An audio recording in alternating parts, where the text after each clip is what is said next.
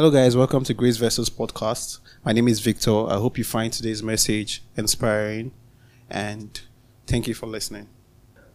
Let us pray. Father, we bless you. Father, we thank you. We thank you for a day like this. We thank you for the death of your Son, Jesus Christ. We thank you because we are coming to know you more. We thank you because eternal life is thriving in our soul. We thank you for the love you've shown unto us, the love that is greater. We thank you, O Lord. We give you praise. We give you praise. We give you praise. We thank you, Heavenly Father. We give you praise. You are worthy to be glorified. You are worthy to be magnified. You who is seated on the wings of the wind, we extol you. Unto you all flesh shall come. Father, we thank you. Father, we pray that as we continue to learn from you this day, that we will come to know you more.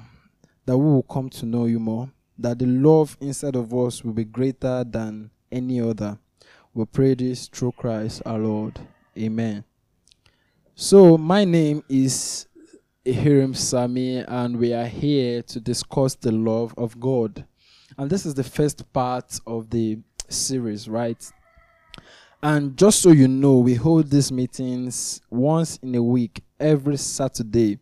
Uh, so I implore you to join us wherever you are. You can join us. You can um, set your schedule, set your time, and take out time to listen to these teachings because it's going to bless you. It's going to add to you because the blessings of God added no sorrow. It's going to add value to your life. And you can as well join us. You want to sponsor, you want to join this live meeting, you can as well give us a call. You can as well chat our admin up and um, you will be contacted. So, very quickly, we'll be discussing on love. Love, love, the love of God. God is love. Love. So, what do we see as love, right? What do we see as love? The love we are talking about is not the it's not the love um two people play. It's not the role two people play where they come and they do I love you and there are feelings attached and then series of things are done. Okay? So it's not the love we are talking about. We are talking about the love of God, the supreme love, the love Himself, because God is love. So when we are talking about love, we are talking about God. And so today's scripture we're taking from John 15 13. I'm reading for King James Version, and it says, Greater love has no man than this, that one should lay down his life for his friends. Greater love had no man than this, that one should lay down his life for his friends. So there's no other love that is greater than this. And this scripture, when you take a critical look at it, it takes us back to John 3:16, where it says, For God so loved the world that he gave for God so loved, it's not just God loved the world, He so loved. So there's an emphasis on so. There is an emphasis. He so loved the world that He gave. So, first point first, for love to strive in your soul, there have to be a giving. There have to be a sacrifice in place. Romans 12 says, um, I beseech you, therefore, render yourself as a living sacrifice. The living sacrifice there is the aspect of the love we are talking about, where you have to lose your will, lose yourself, and the life you live becomes the life of God. You live your life according to the according to the footprint of God. That is the love we are talking about. Greater love had no man that you lay your life for your friend. Jesus came to lay his life down for each and every one of us. He came to die so that we might receive the life that he had. So there are two kinds of death now. The death, the first death is the normal one we have to, you know, die to attain glorification. You see somebody has um, passed on to glory, exit of an icon. You see those posters they post, blah blah blah. You know, gone too soon. That's one death. Now the second death is the death you have to partake in to attain life. It is that death that you need to go through to be able to access the eternal life of God. Greater love had no man. He didn't just he didn't just come to die. He didn't just go through that path to die. He didn't do anything wrong actually just to die. He came. He came. He said he was he was accounted like a sheep for the slaughter. He just came by himself. He laid down his life. It's not that they killed him. They didn't kill him. They didn't just arrest him for what he did. He laid down his life just for us to have this eternal life, just for us to be one with God, just for us to be called the sons of God. And um, um, I have my co-speakers here. Abigail is here, Fumi is here, and I believe they too have so many things to share with us. So many things to share with us. So whatever we are doing, whatever we are doing as Christians, as believers, we should allow the love of God strive in our soul, in our mind, in our spirit, because we are in Christ. And where we are in Christ, anything that is not of Christ is sin. Anything that is not of Christ is not love. So even when we are going through things, even when things are not working out well for us, we don't transfer aggression because we have series of cases where you say, ah, I, did, I am angry. That is why I said what I said or I did what I did. It means eternal life is not striving in your soul just yet. If eternal life is thriving in your body, in your soul, and in your spirit, everything you do will emit love. Everything you do will emit love. So I implore us today, as we serve God, as we remain the righteousness of God, let love continue to strive in our soul. Whatever we do, we emit love. Whether things are going on well, things are not going on well, uh, we failed our exams, we lost our jobs, we don't have food on the table, we had an accident, we did this. Things are just, life is just throwing so many things at us. We still have to emit the L O V E, which is called the love because that is what God would want us to do, and that is what He did through His Son Jesus Christ. I don't know, Abigail, do you have anything to say to the love of God we are teaching today? Okay, um, hi everybody. My name is Abigail. Um, to talk about the love of God, I'll be taking um, Ephesians 5. Ephesians 5, verse 1 it says, Be imitators of God in everything you do, for then you will represent your Father as his beloved sons and daughters. Verse 2 And continue to walk surrendered to the extravagant love of Christ, for he surrendered his life as a sacrifice for, for us. His great love for us was pleasing to God, like an aroma of adoration, a sweet healing fragrance basically what i feel love is um, love is god and god is love. Christ was an expression of the love of god. And so because we are in him we have every right and we have every capacity to be love to become love. It was um, love that actually it was love that it was love that um, made Christ die on the cross to make us. It was love that love, the love of God. Okay, so um, it was love that made Christ die on the cross for us. Whatever um, Christ did for us, whatever Christ did on the cross was based on the love in God's heart. It was based on love. And so I feel like um, since we are since we are the beloved of God, whatever we do, the love of Christ is in us to help us deposit that love to the world. Yeah, yeah, and this um, this took me back to the beginning you know, I've, I've, it took me back to be, and I, and I looked at Eden the way it is. Now, first of all, let me clarify the whole Eden and the garden, because I found out that so many believers, you know, they have different um, disparities on Eden. First of all, the garden is inside of Eden. The garden is not Eden. It's like saying Okota and Lagos are the same. No. Okota and Lagos are not the same. Okota is inside of Lagos.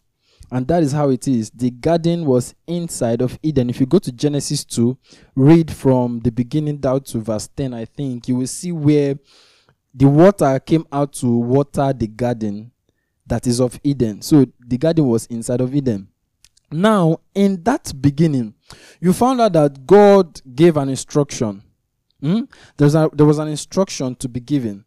God gave it out and said, Do not eat of this and that and that. But then man fell, right? Man fell because they listened to the gospel of sin. They listened to what the serpent had to say. Another clarification is man did not eat apple. Yes, apple is just a representation to help buttress what actually happened in the garden. If you read your Bible closely, Genesis, what happened there was man taken from the tree of the knowledge of good and evil, right? So now, if we bring that back to the whole love of Christ, which is our topic for the day, you found out that you can't tell me God did not know what actually happened or what actually conspired. God actually knew what went on in that place, what went wrong, our omnipotent, omniscience, and omnipresent God. But he still came down in the cool of the eve to call unto Adam, right? But then when he asked questions, the response from Adam, said, Adam, Adam, where are you? And Adam said, I heard your voice, Lord, and I had to heed myself. That is the first um, um, first response that didn't go well, right?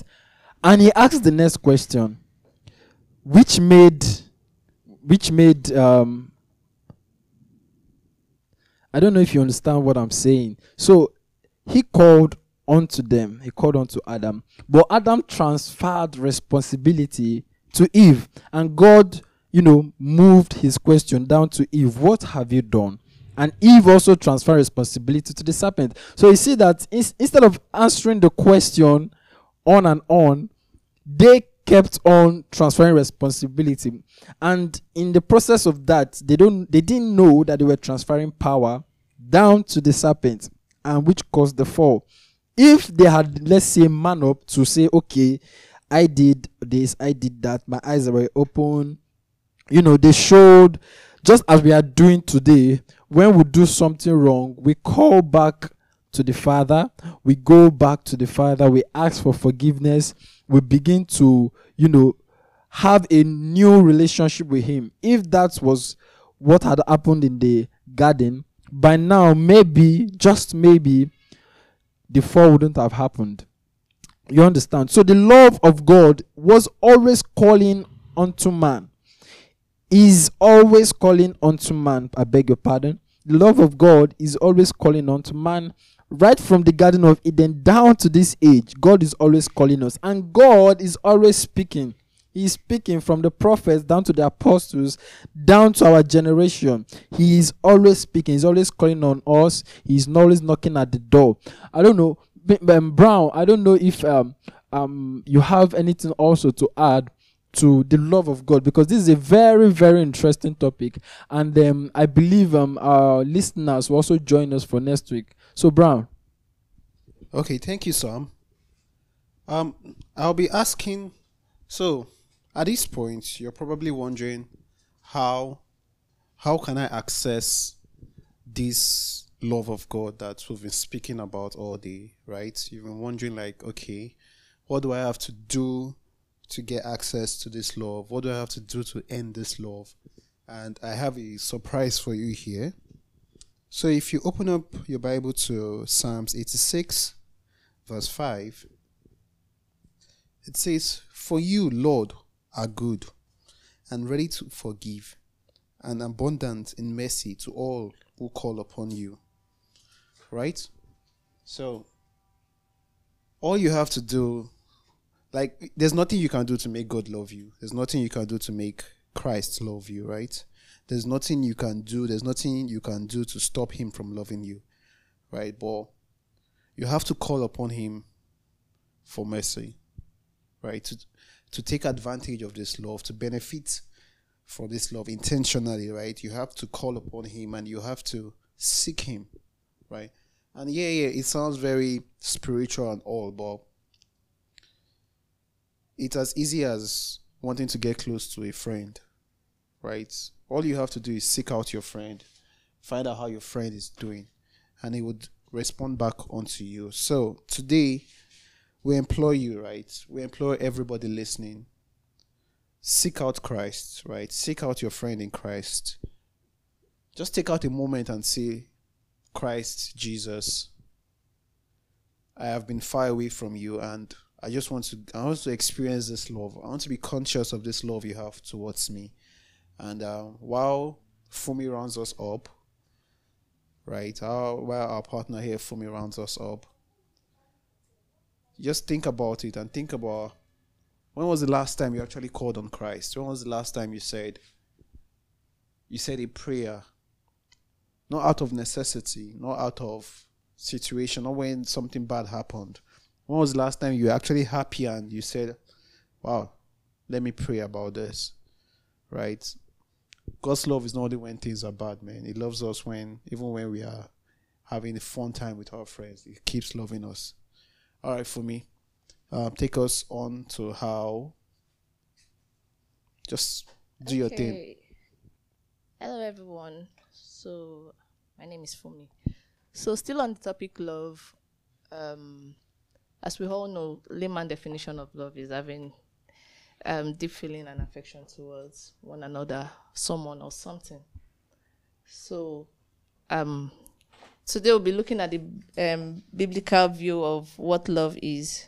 We say love comes from God, and God Himself is love. So, for us to experience what um, true love really means, we should be able to have the mindset of Christ because God is love and true love actually comes from Him. It lives inside of us. Binds us as humans together. Matthew 22 37 to 40 talks about the greatest commandment, which speaks about love. says, um, Love the Lord your God with all your heart and your soul and your mind. That is, love God with your whole being, everything that represents you here on earth. Second part of it also talks about love your neighbor as you love yourself. So the way you love yourself, if you love yourself a hundred percent, you should be able to love your neighbor a hundred percent, if possible more. Uh, there are a few things we attribute to God. Most times we say God is infinite, God is uh, never changing, God is sufficient, God is faithful, God is good, God is merciful, God is just. If we look at it in the other way around, if we can attribute this to God, we can also attribute this to love in the sense that God is love and love is God. So thank you guys. Okay, rounding it up, um, we have a scripture, Romans 8, verses 38 down to 39. So now I live with the confidence that there is nothing in the universe with the power to separate us from God's love. I'm convinced that this that his love will triumph over death and life's troubles, fallen angels or dark rulers in heavens.